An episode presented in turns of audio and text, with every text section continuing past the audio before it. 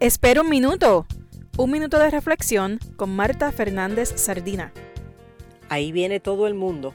Es una expresión y se podría decir que eso es lo que sucede con la gran vigilia pascual, el sábado santo, el sábado de gloria.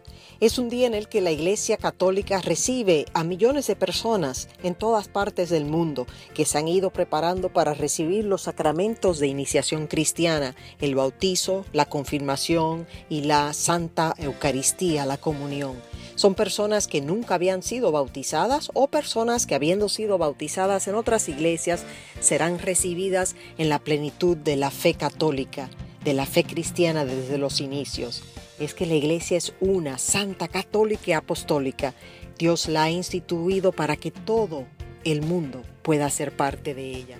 Celebremos con gozo el recibimiento de estos hermanos y renovemos con firmeza nuestras promesas bautismales. Vivamos como verdaderos cristianos. Para más información sobre Marta Fernández Sardina, visita su página de internet martafernandezsardina.com.